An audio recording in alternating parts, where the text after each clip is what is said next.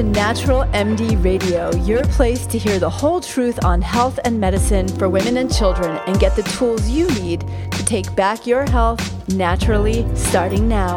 I'm Dr. Aviva Romm.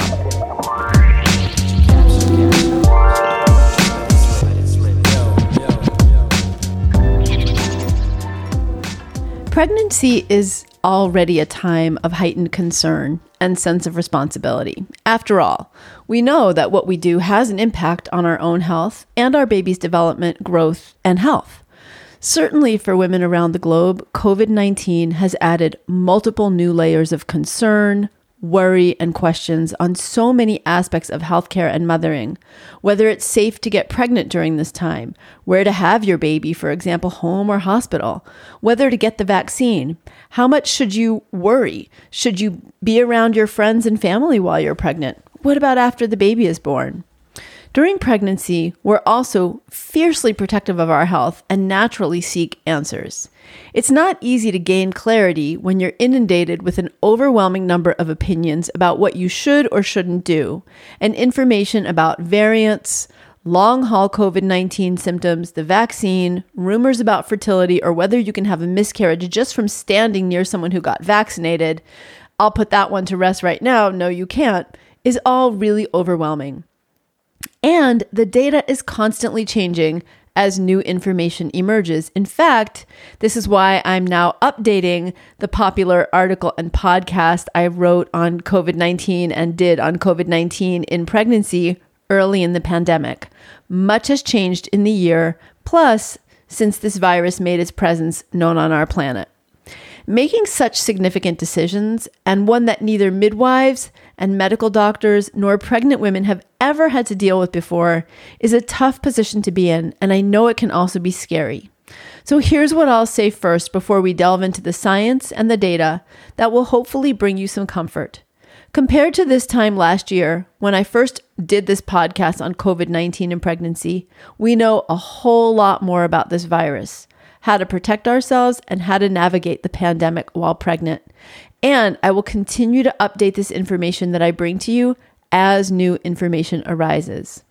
Let's take a close look together at what we've learned, starting with perhaps the biggest concern contracting COVID 19 in pregnancy. Even before COVID 19 was on the horizon, it was well known that pregnant women are more susceptible to developing severe complications should they get the flu or, for example, H1N1 than are non pregnant women. And the risk goes up for those who have comorbidities such as asthma, diabetes, or heart disease. At the beginning of the COVID 19 pandemic, when data was limited and it was also new, it actually appeared that very few pregnant women were getting the virus compared to the general population. And when they did get it, they were getting mild cases that generally didn't require treatment, intubation, the ICU, etc. The CDC's official statement at that time was that the risk for pregnant women seemed to be the same as for non pregnant women, or possibly even less. And many of us in maternal health care breathed a huge sigh of relief. We would say things like, wow, this really seems to be sparing pregnant mamas.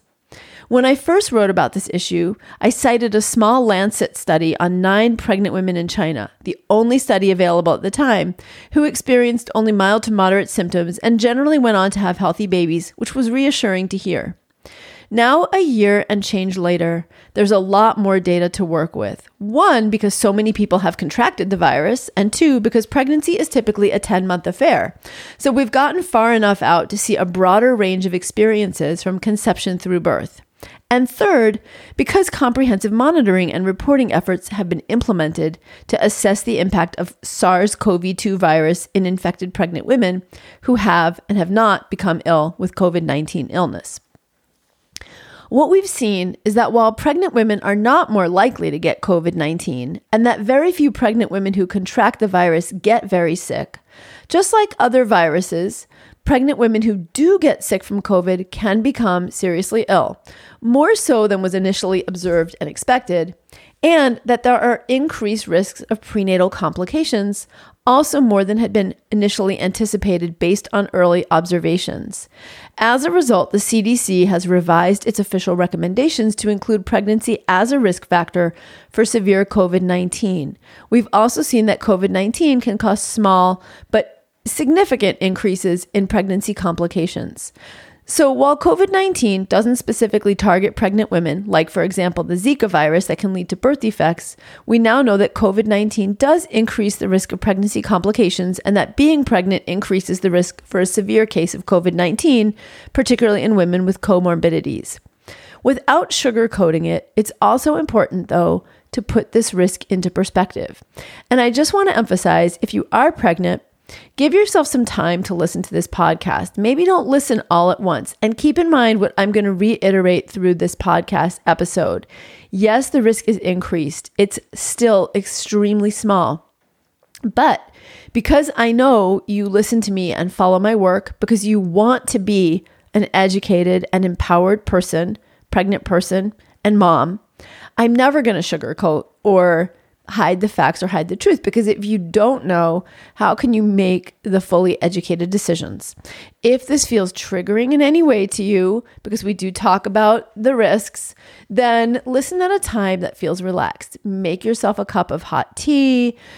Just do something relaxing and nurturing and then listen in little bits. And also, it's okay to hit pause, come back later, write in your journal um, talk with your midwife about this.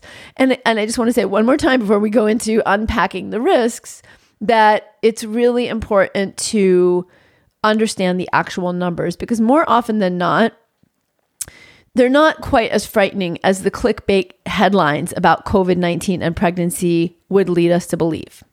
So, while it's clear that a COVID 19 infection increases the risk of complications compared to no COVID 19 infection. Before we dive into the data, remember that most pregnant women have none of the things happen that I'm about to discuss, and that almost every pregnant woman who becomes sick with COVID 19 does come through it safely. Okay, so here we go. As of April 26th, 2021, we've seen more than 87,818 coronavirus infections among pregnant individuals in the United States. Out of these, there have been 97 reported maternal deaths, which means that the maternal mortality rate is about 0.1104% for pregnant women as a whole in the United States. So that's one tenth of a percent, or, one, one, one, yeah, one tenth of a percent or less. So we're not even talking in the 1% and above number. We're, we're in like in below zero numbers here or below one numbers here. This data is calculated from a CDC page that's updated daily on just cases in the US. According to another study published in the JAMA, Journal of the American Medical Association Pediatrics Journal, that collected data from pregnant women from 18 different countries. The risk of death for pregnant women with COVID 19 diagnosis, so they actually have the infection, was 1.6%. That's about 22 times higher than pregnant women who were not infected with COVID 19. That said, these deaths were highly concentrated in less developed regions where comprehensive ICU services may not be fully available. Data collected over the past year has shown that pregnant women are less likely to experience symptoms when they contract COVID, but that if they do have symptoms, they are more likely to be severe. And pregnant women who develop COVID 19 compared to non pregnant persons of the same age are more likely to be admitted into an intensive care unit and to require oxygen or mechanical ventilation. What is the relevance of knowing this? Well, there are a few things that are really important. One, if you do develop COVID and you're experiencing any symptoms, it should up your assertiveness about going and getting help for yourself. It may affect your plans on where you have your baby. If you were planning a home birth or a birthing center birth, but now you have active COVID infection, you may need a higher level of care. So, those places, if you're actively sick with COVID, would be potentially contraindicated. So, these are just some of the important uh, implications to think about, and especially, you know, just making sure that you advocate for yourself. If you were to be a third trimester pregnant mama and have shortness of breath and no other symptoms and go to the hospital and say, "Look, I think I've been exposed to COVID and or I know I have and I'm having shortness of breath." It's important to not just let somebody say to you, "Oh, well, pregnant women in their third trimester have shortness of breath all the time. That's normal." So it just ups our game for advocating for ourselves. According to a study that collected data from over 20,000 pregnant people who had contracted COVID 19 from January to October of 2020, after adjusting for age, race, or ethnicity, and I don't like the term race because it's such a social construct, but ethnicity and underlying medical conditions. 10.5 pregnant women per 1,000 cases were admitted into the ICU versus 3.9 per uh, for non-pregnant women per 1,000 cases. The same data showed that 2.9 pregnant women versus 1.1 non pregnant women received invasive ventilation per 1,000 cases, and 0.7 pregnant versus 0.3 non pregnant were put on life support. So the rates are increased, and you can see even in non pregnant people, these rates are not nothing. But one critique of these data to keep in mind is that as a whole, as physicians, we're much more likely to intergre- intervene aggressively when it comes to a pregnant woman who is sick because the stakes are high medically and legally for the individual who's sick and also for the treating doctor. So if you were to go into the hospital with said shortness of breath and other symptoms of COVID and you're pregnant and you're in advanced pregnancy, you may be more likely to be preemptively aggressively treated. Now, that is probably still better than not getting treatment at all when you do have severe COVID. But the point is, um, those numbers may be accurate. I'm not saying that they're not, but there may be some skew to the fact that as a culture, we more aggressively treat pregnant women for everything. Pregnant women who contract COVID 19 also appear to have an increased risk of adverse pregnancy outcomes, including miscarriage, preterm birth, uh, preeclampsia and stillbirth as compared with pregnant persons without COVID 19 infection. So we're talking about being sick with it. Women with a COVID 19 diagnosis also had a relative 7% increased risk of having a cesarean delivery and a 19% increase for preterm labor and a 23% increased risk for stillbirth and a six fold increase of going to the ICU and also a higher risk for thromboembolism, so clots.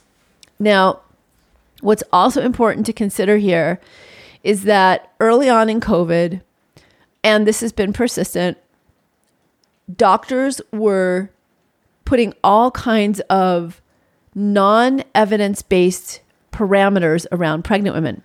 So there was one hospital that was actually insisting that any woman who wanted to birth in that hospital, if she was coming in COVID or not, whether she had COVID or not, had to have an epidural.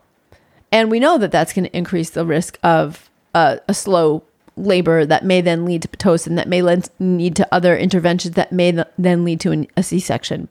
We know that there were hospitals that were routinely scheduling C sections for women to get them in and out of the hospital before they got COVID. And the list goes on. So, what we can't extract from this data is the fact that we know that the increased cesarean section rate in and of itself is associated with a 28 times greater likelihood of maternal difficult outcomes or death. So nobody's teased out the data. Well, what about the women who did have the C sections versus the women who didn't have the C sections, for example? The risk of thromboembolism goes up if you are post C section and sedentary in your bed versus actively moving around. So some of the data, while all very important to take very seriously and take at face value, would also uh, we would benefit from a little bit of deeper digging below the surface with that. One study published in JAMA, which analyzed data from over 406,000 women, of whom 6,380 had COVID 19 at the time of birth, showed that 98.9% were discharged to home. No problem. So 98.9%, take that number in. A few percent needed I've uh, needed um, intensive care, and 1.3% needed me- mechanical ventilation. So when I say that overwhelmingly almost all women who come through this do just fine and don't have any increased um, problems as a result, I mean that quite seriously. But we also need to remember that if there's one person and that one person is you or your sister or your daughter or your cousin, that one person feels like 100%. And it's really important that we remember, um, as the organization so brilliantly called Every Mother Counts, that every mother counts. And so each of these single data points, even if it's small, is really important and an important point to remember to take your own symptoms seriously and to um, make sure that you are knowledgeable and working with a care provider that's knowledgeable of the risks of COVID in pregnancy. The researchers in that study concluded that for women who gave birth with active COVID 19 infection, although in hospital mortality rate was still low, it was higher than in women with COVID 19 infection than those without COVID 19 infection. You might be wondering why does COVID 19 put women at higher risk in the first place? One reason is that when you're pregnant, you're actually working with decreased lung capacity as your baby grows. When you're pregnant, your heart also pumps one and a half times harder than it would um, with to provide adequate blood flow to the baby, the placenta, and so you're more at risk with of heart problems, which can be a risk factor for COVID-19. In pregnancy, we're also more hypercoagulable. We naturally coagulate more. That's how our bodies prevent us from bleeding too much. Um, and there have been some uh, cases of increased um, clotting disorders seen with COVID 19 infection itself. Beyond that, there's also a tremendous amount that we still have no clue about this disease, let alone how it's affecting pregnancy's complex physiology. Interestingly, even in asymptomatic cases of COVID 19, there is some increased risk during pregnancy. For example, one study that assessed 706 pregnant women who were diagnosed with COVID 19 found that 60% of the infected women were asymptomatic. But those asymptomatic women were still at one and a half times higher risk for maternal morbi- morbidity and preeclampsia. Now, we also have to take into consideration factors that are due to systemic racism, which I'm going to talk about um, such that populations that may be at higher risk for getting COVID, um, that may be less likely to have been had access to vaccination, for example, are also populations that are at higher risk for preeclampsia, particularly, for example, um, Black and Indigenous women of color. And at the same time, this can happen to anyone across the board. That risk rises further if additional factors like higher maternal age and having a higher BMA BMI, sorry, body mass index, chronic hypertension, and pre existing diabetes are also part of the equation is really important. These numbers also indicate the impact of structural racism on overall maternal mortality rate, and COVID 19 and pregnancy is no, no exception and adds to that risk and impact. The risk of contracting COVID 19 and developing a severe case is higher for Black and Latina mothers to be, in whom comorbidities are also much more frequently seen, again, as a result of structural racism.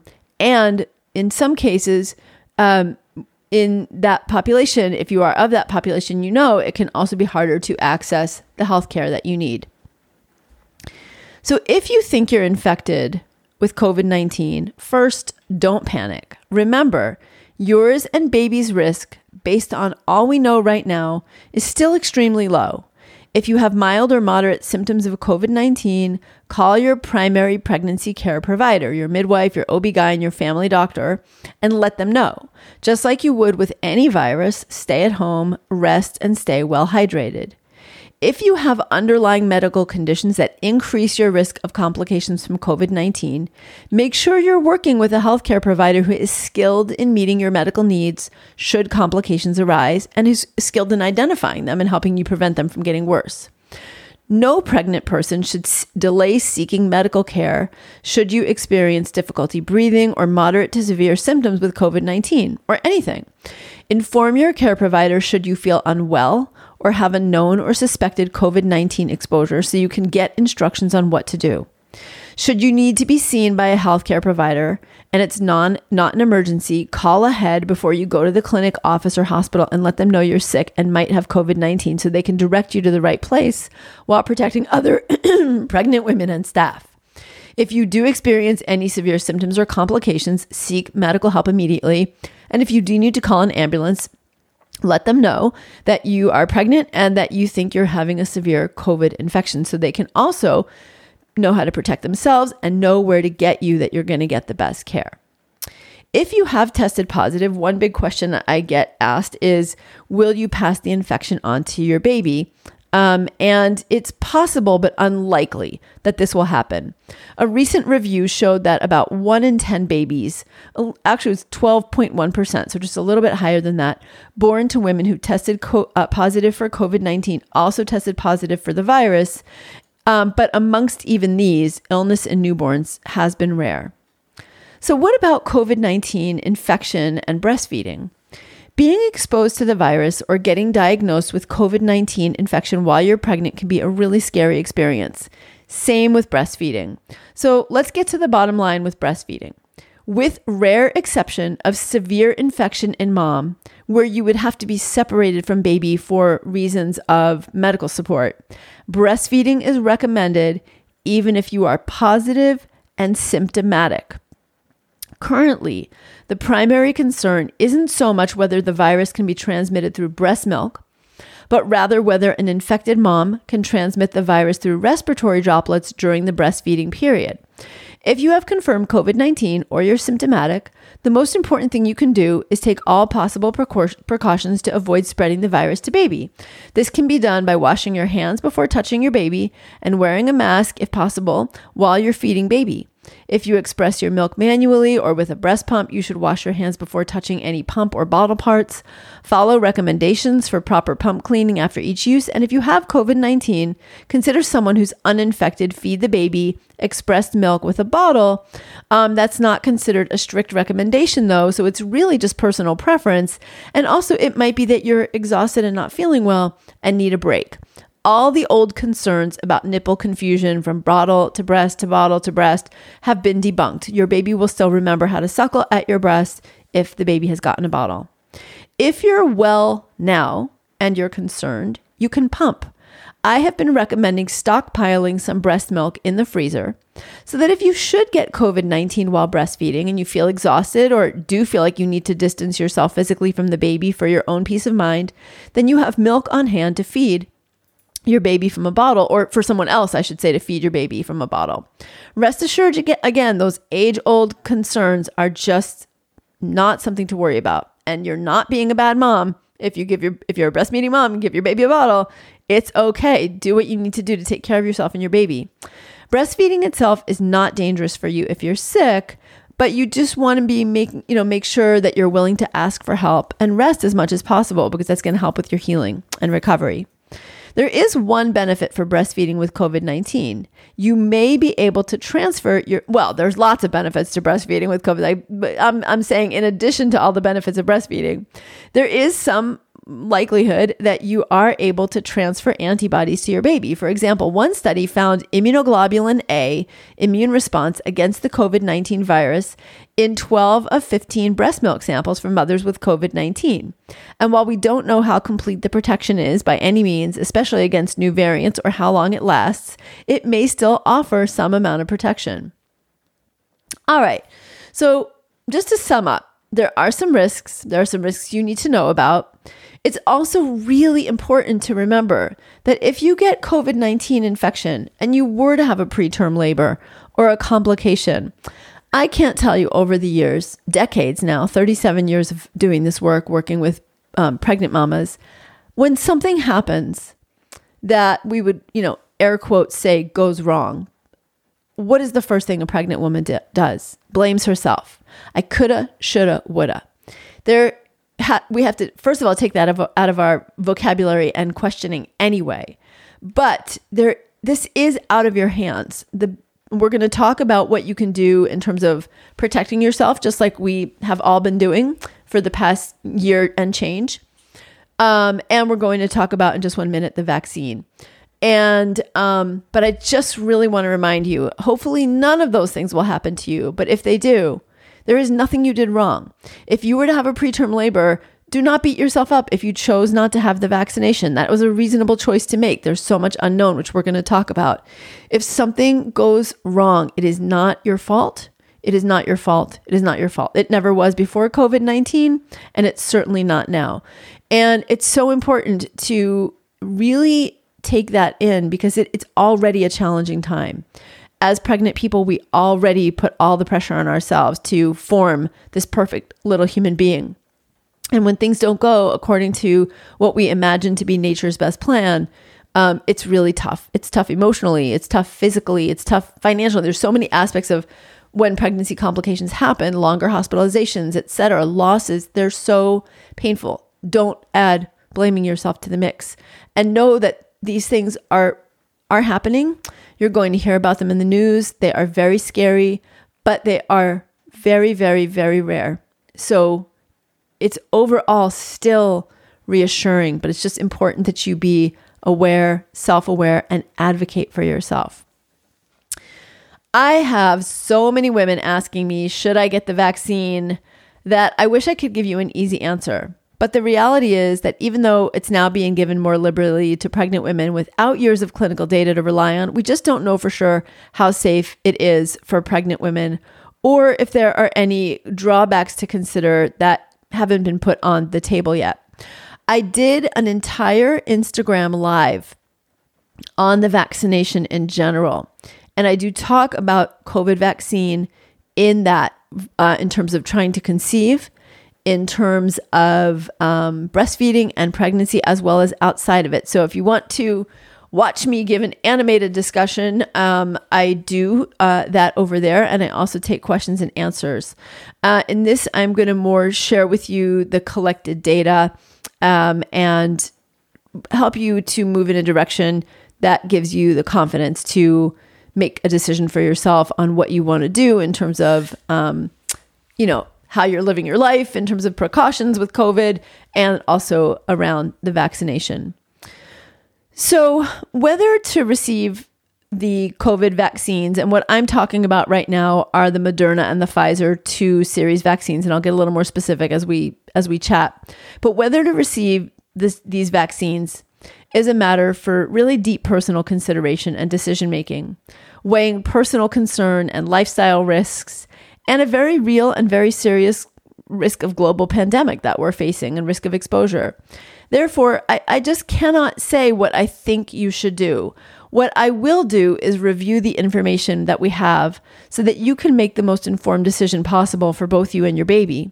And I will very personally, transparently tell you that I have received two doses of the Pfizer vaccine. And I think it's important for you to hear me honestly say that so that you're not wondering um, I am very much honoring people's individual decisions.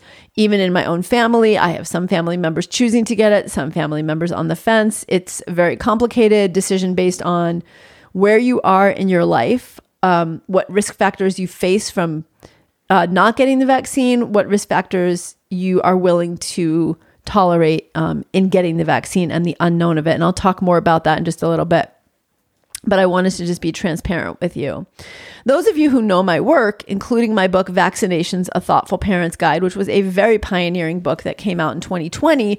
I'm sorry, in 2000, 2021 years ago, um, before it was cool to talk about vaccinations because so many of my home birth parents were asking me over and over and over and over and over what I thought. I wrote a book, and it's a very um, open minded book on the history of modern history of vaccinations. And point being, I wrote that book and went to medical school, and I was very transparent as a physician, as a person applying to medical school, that I had written this book against the advice of many of my friends and colleagues who are physicians who said, Don't admit that you wrote that. I'm not your typical doctor spouting the party line about vaccinations or any other pharmaceuticals or surgical interventions or medicine itself. I'm a deep critic and questioner of medical practices, and I do not exclude families who choose not to vaccinate from my medical practice. I can also tell you that I'm excited now to to know that I can safely hug my family members without fear, at least for now, while I have this protection, and we'll see how long that lasts. And of course, it's important for me to say I'm also not pregnant, so the decision making is is different. But I will tell you, I do have three daughters in their childbearing years. I have a daughter in law in her childbearing years. And I talk about the more personal, nuanced aspects of that over in the Instagram Live if you want to watch or listen to that. With a vaccine coming to market so quickly, lack of FDA approval at the time of its release for use, it's still not FDA approved, it's just approved for what's called emergency use authorization. There is inevitable uncertainty, especially since pregnant people were excluded from the clinical trials, as is usually the case for safety reasons of pregnant women, and only limited human data on safety during pregnancy were available at the time of emergency use, author- use authorization. We still have relatively limited data. The information collected on pregnant women who have received the vaccine is still limited and hasn't been fully amalgamated and analyzed yet. Two COVID 19 mRNA vaccines have emergency use authorization from the Food and Drug Administration and have been used on pregnant women.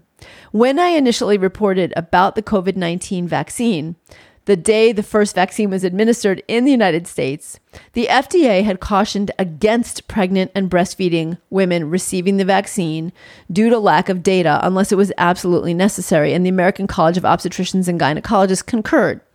As a result, being pregnant disqualified you from receiving the vaccine in many places. Soon after the vaccines became available, some pregnant women, especially healthcare workers who were at high risk of being exposed to the virus at work, began personally lobbying for the right to get the vaccine. Organizations such as the American College of Obstetrics and Gynecology released statements saying that the vaccine should not be withheld, and that is the specific language, should not be withheld from pregnant women who want to get it or who are in categories that make them at higher risk. Now, months later, the data ha- that has been collected on pregnant women who have received the vaccine is largely drawn from healthcare workers. Approximately 90% of the over 4,000 women in the V-Safe, and I'm going to talk about that in a minute, population of the recent study in the New England Journal of Medicine were actually healthcare workers. A very recent and important study published on April 21st, 2021, in the New England Journal of Medicine analyzed data from a total of 35,691 participants, 16 to 54 years of age, identified as pregnant. Short term reactions to the vaccine included injection site pain, nausea, and vomiting after the second shot, and these were reported more frequently among pregnant than non pregnant persons. However, headache, body aches, chills, and fever were reported less frequently after the vaccine in pregnant versus non pregnant people.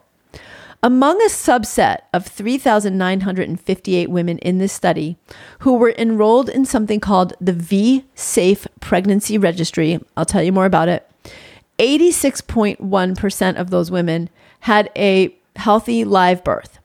The most common reason for pregnancy loss, accounting for that other percentage, was miscarriage.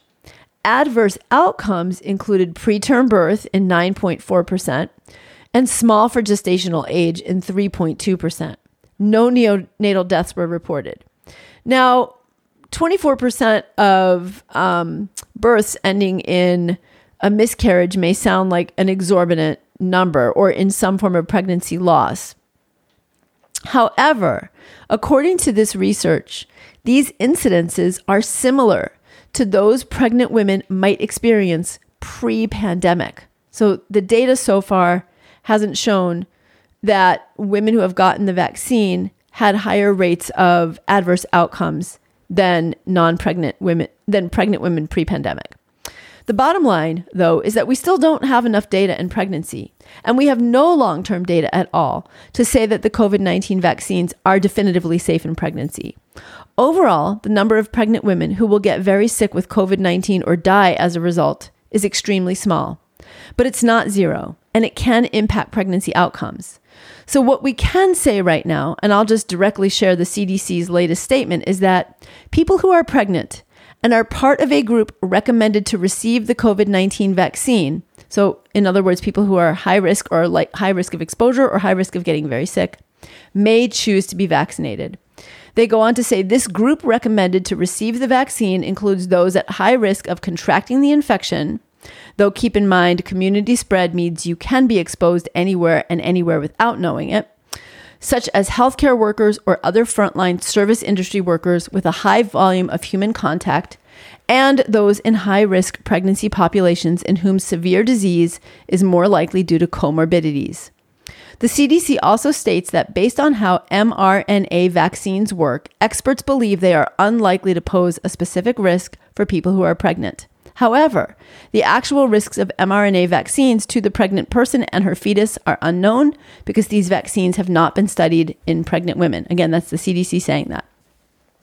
The World Health Organization similarly states we don't have any specific reason to believe that there will be specific risks that would outweigh the benefit of vaccination for pregnant women. And the American College of Obstetricians and Gynecologists states that COVID 19 vaccines, again, should not be withheld from pregnant individuals who meet criteria for vaccination based on ACIP recommended priority groups. It's also not considered necessary to get pregnancy tested before you get the vaccination, nor wait to try to conceive after you've received it.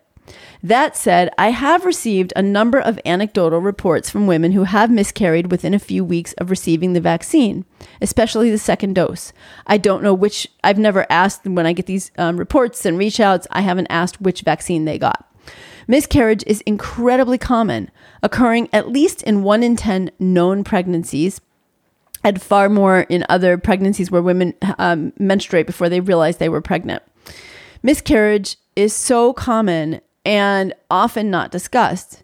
So these isolated reports of miscarriage that I'm hearing could just be coincidences, or it could be that more women are speaking up about it because they're hearing other women talk about or reading on the internet about the question of association with miscarriage. So more people are talking about it. However, at least a few have occurred in women who have had full term pregnancies with no prior history of miscarriage. That can still be coincidence, but I very much think it's important to listen to these anecdotal reports because often historically they have been ignored or dismissed only later to find out oops those really were adverse events and so if you are pregnant i'm going to talk more about that vsafe reporting system uh, that i do think is really um, valuable to participate in in my practice, I am recommending, if at all possible, to wait until after your first trimester to receive the vaccines if you plan to during pregnancy and if you're not otherwise at high risk for getting sick or getting very sick. Much of the data on pregnancy loss from the now much cited New England Journal of Medicine article does focus on those women who received the vaccination in the third trimester. I'm also suggesting that if you can wait 6 to 12 weeks post vaccine to start trying to conceive or doing fertility treatments, why not wait a little longer in the face of the unknown? That's not a medical recommendation, it's just my own practical common sense and you don't have to worry about it. I will say just one brief word about the Johnson & Johnson single dose vaccine. It was stopped because it increased women's risk of developing blood clots. Blood clot risk is already heightened due to normal physiologic changes of pregnancy.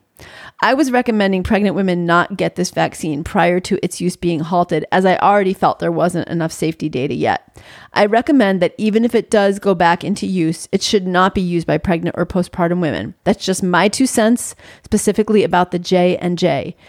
Along those lines, if you're in other countries than the US, I cannot speak to those other vaccines. I'm speaking today about the Moderna and Pfizer two dose mRNA vaccines. So, what about COVID 19 vaccination in pregnancy, in breastfeeding?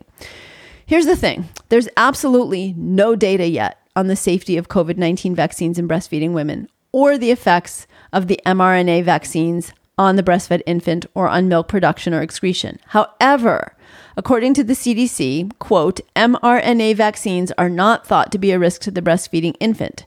Similar to their stance on vaccines in pregnancy, the CDC states that people who are breastfeeding and are part of a group recommended to receive a COVID 19 vaccine, such as a healthcare personnel, may choose to be vaccinated. So, again, across the board, there is no recommendation that pregnant women get vaccinated. The recommendation is you may choose to be vaccinated and should not be excluded from being vaccinated, or the vaccine should not be withheld.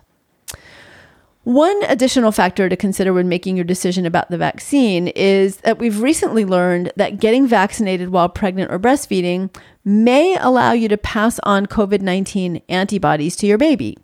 New Israeli research found that COVID 19 antibodies pass robustly from mother to their infants in breast milk for six weeks after vaccination.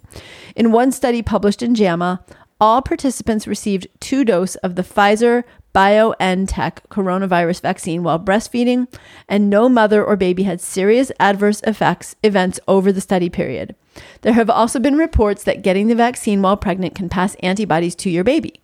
The CDC states on this matter that vaccination might pass antibodies to the fetus. Reports indicate that, I'm sorry, reports Recent reports have shown that people who have received COVID 19 mRNA vaccines during pregnancy, mostly during their third trimester, have passed antibodies to their fetuses, which could help them protect, which could help protect them after birth. I'm reading the CDC statement to you. So it is possible that your baby could be protected from the virus for the first several months of their lives. We've seen this with other vaccines, and it's something to think about, especially since infants may be more vulnerable to infection than children of other ages. For some, the known benefits of the vaccine will outweigh the potential risks. For others, enhanced vigilance to hand hygiene, mask wearing, social distancing, and avoiding crowds may be the choice that suits you best. These practices should also still be observed by pregnant women in high exposure settings, even if you're vaccinated. We don't know how long immunity, even with vaccinations, lasts at this point, and while serious illness and death risk is reduced by about 90 and 100% respectively if you've been vaccinated, we still don't know the risks of being infected and asymptomatic, and no vaccine provides 100% uh, protection against becoming infected. It's about it's protection against actually getting sick. If you do decide to get the vaccine before, during, or after pregnancy, I encourage you to enroll in the V Safe program. This is a CDC smartphone based program that tracks symptoms and outcomes after the vaccine for both mom and baby. It's totally voluntary, and VSafe sends text messages to participants with web links to online surveys that assess for adverse reactions and health status of you and your baby for 12 months after the vaccine. We can thank this data collection system for the information we have so far about the vaccine and pregnancy, and it will help us to continue to learn more. Pfizer recently began a clinical trial on 4,000 pregnant women, which means that soon we'll know more about the vaccine and how it works in a larger and more divergent, diverse uh, pregnancy population. This trial will allow women 18 years of age or older who get vaccinated during weeks 24 to 34 of pregnancy. Um, and it will evaluate the safety, tolerability, and effectiveness and follow each woman for seven to 10 months. So, what about fertility effects? There's a good chance you've read or heard something about the vaccine causing infertility and miscarriage. It seems to be everywhere right now, especially on social media. Understandably, people have a lot of questions and concerns, and there's a lot of fear. I mean, surrounding this topic, I, I understand. I've done a lot of research on this, and from what I've gathered, this wave of concern comes from a theory online that because the coronavirus's spike protein and a protein found in the placenta have a similar genetic code, getting the vaccine will cause your immune system to attack the placenta, making pregnancy impossible. But here's what I've explained to many rightfully concerned women, including my daughters, who have asked me about this, and what I'll say to you. A lot of things share genetic code but that doesn't make them an exact match. In fact, on average, we share about 85% of our DNA with mice and also fruit flies, even more with fruit flies, and, and a, a certain kind of worm. Um, you can think of the similarities between these two proteins like two people having two of the same digits on their phone number. It doesn't mean much in the grand scheme of things, especially when it comes to calling the right person. So far, I haven't seen any evidence that convinces me or even concerns me that this theory has weight to it. If it did, women who have contracted the COVID 19 virus would also be experiencing these fertility problems. But we know from research from the millions of people who have been infected with the natural virus that does not seem to be causing any long term significant challenges to fertility status at all, though many women are reporting short term changes in their menstrual cycle, which I talk about in a separate podcast. And that is happening both during and after COVID 19 infection and the vaccine, but also in people who haven't had either. Therefore, As I told my own daughters, based on what's known now, I'm not personally worried that infertility will be a side effect of the vaccine. And if I did, I'd be shouting it from the rooftops and I'd be shouting it to my daughters because I want plenty of grandchildren if they want to have them, if they want to have kids. But again, we don't know exactly what the effects are on women's reproductive health. It's not it's just not been studied yet. A fact that can be stated for many infections, medications, and vaccinations due to a long history of research bias in medicine. Hopefully, this will bring a sea change to that problem, and we will start seeing a greater emphasis on research into the impact of COVID on women's overall reproductive health, not just pregnancy. We also have some data from women who have received the vaccine in the last six months to lean on. In the New England Jur- uh, Journal of Medicine study that I mentioned, the researchers narrowed in on participants that had been pregnant when they received the vaccine or became pregnant shortly after. By the end of the study period, 827 uh, women had completed their pregnancies, 86% of which resulted in live births, and 12.6 of which resulted in miscarriage. 92.3% of which occurred uh, before 13 weeks of gestation. And there were stillbirths in 0.1%. As the researchers explained, these numbers are the same as you would have observed in a population of women, pregnant women pre pandemic. This study offers some comfort, but it's important to recognize that it's also limited not just in the number of women, but also in their diversity. About 94% of the study participants in the, self, in the study identified as healthcare personnel, and 79% of them were uh, self identified as non Hispanic white. As we know, disparities and biases in our healthcare system can affect healthcare outcomes and study outcomes. There are also rumors circulating online that if you are pregnant, you should not stand near or get near vaccinated people. But you cannot shed the virus if you get the vaccine because it's not a live virus. The Moderna and Pfizer vaccines are mRNA vaccines that do not contain the live virus that causes COVID 19 and therefore cannot give someone COVID 19. There is also no vaccine which you stand near someone or in a room with someone that causes you to have an adverse pregnancy outcome. Additionally, mRNA vaccines do not interact with a person's DNA or cause genetic changes because the mRNA does not enter the nucleus of the cell, which is where our DNA lives. You do not need to be concerned that close contact with someone who has had the vaccine will cause you to miscarry, to get COVID 19, or cause you any medical problems. Given the science of the vaccine, it's just not possible. It's been over a year since my first patient called to tell me that she was told by her hospital that she'd have to give birth alone. Since then, I've held space for many overwhelmed mamas who are scared for their health and the health of their babies. The stress of the pandemic itself has had adverse effects on pregnant women. One paper reviewed research from over 40 studies on over 6 million pregnancies in 17 countries and found that overall, the odds of stillbirth were increased in 2020. That maternal mortality rate did increase. The results also showed there was a six fold increase in other problems like ectopic pregnancies, wait, attributed actually to the fact that women waited too long to get care. The study also revealed a really important increase in postpartum depression and anxiety, attributed to isolation, worry about the virus, and delaying getting care.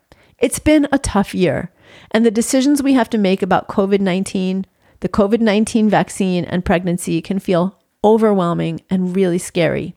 Overall, though, what we've learned in the last year is still reassuring. The number of pregnant women getting sick or very sick is still very small.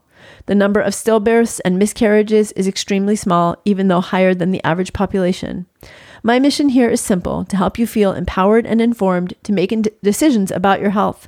As we continue to learn more about COVID 19 and the vaccinations and pregnancy, I will continue to be here to help you make sense of it all. How do you make the best decision for yourself now about the vaccination?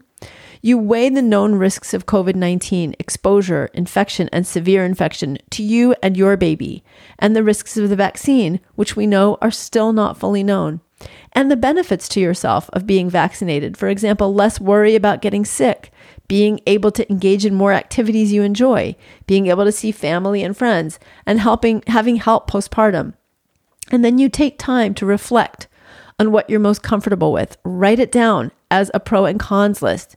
Sit with it for a few days, sit with it for a few weeks, and come back to it if you're just not sure. What we've learned so far about pregnancy and breastfeeding and COVID, again, is reassuring. But it should also motivate us all to be diligent about our exposure throughout pregnancy, which means taking precautionary measures like hand washing, social distancing, and masking. In the coming months, this may get more difficult in more states as they ease restrictions and cases drop and family and friends um, get a vaccine and return to normal life and you feel pressured to not be as diligent. It is okay to remain as diligent. Even if the people you want to see are fully vaccinated, it doesn't mean that chance of transmission is zero. As a rule, continue to limit the number of people you're exposed to and avoid large gatherings. Continue to spend time with others outdoors as much as possible. And if around vaccinated individuals indoors, wear masks. Avoid poorly ventilated spaces. And if the people in your life are not vaccinated, I recommend following the same precautions experts have been recommending all years, all year, which means masks, social distancing, etc., to protect yourself from the virus. I could go on and on about the many challenges pregnant women and new moms have faced this year. If you're going through it, you already know. One thing I can say is this I do have hope. Cases in the US have mostly plateaued, and most medical professionals have been vaccinated, which means that healthcare settings are no longer hotspots the same way they were for virus transmission. Another thing I can say with certainty is that pregnant women and women in general are fierce and powerful, and the most important advocates for their own health and their own babies. You can and you will make the best decisions for yourself, and you'll continue to monitor and evaluate the changing data, as will I. You have options. You can make the decision to get vaccinated. You can make the decision to wait. You can make the decision to choose not to. The choice is yours to make. There's no right or wrong answer, and the decision is your business and your business alone. This is Dr. Aviva Romm. Thank you for joining me. I'll see you next week on Natural MD Radio.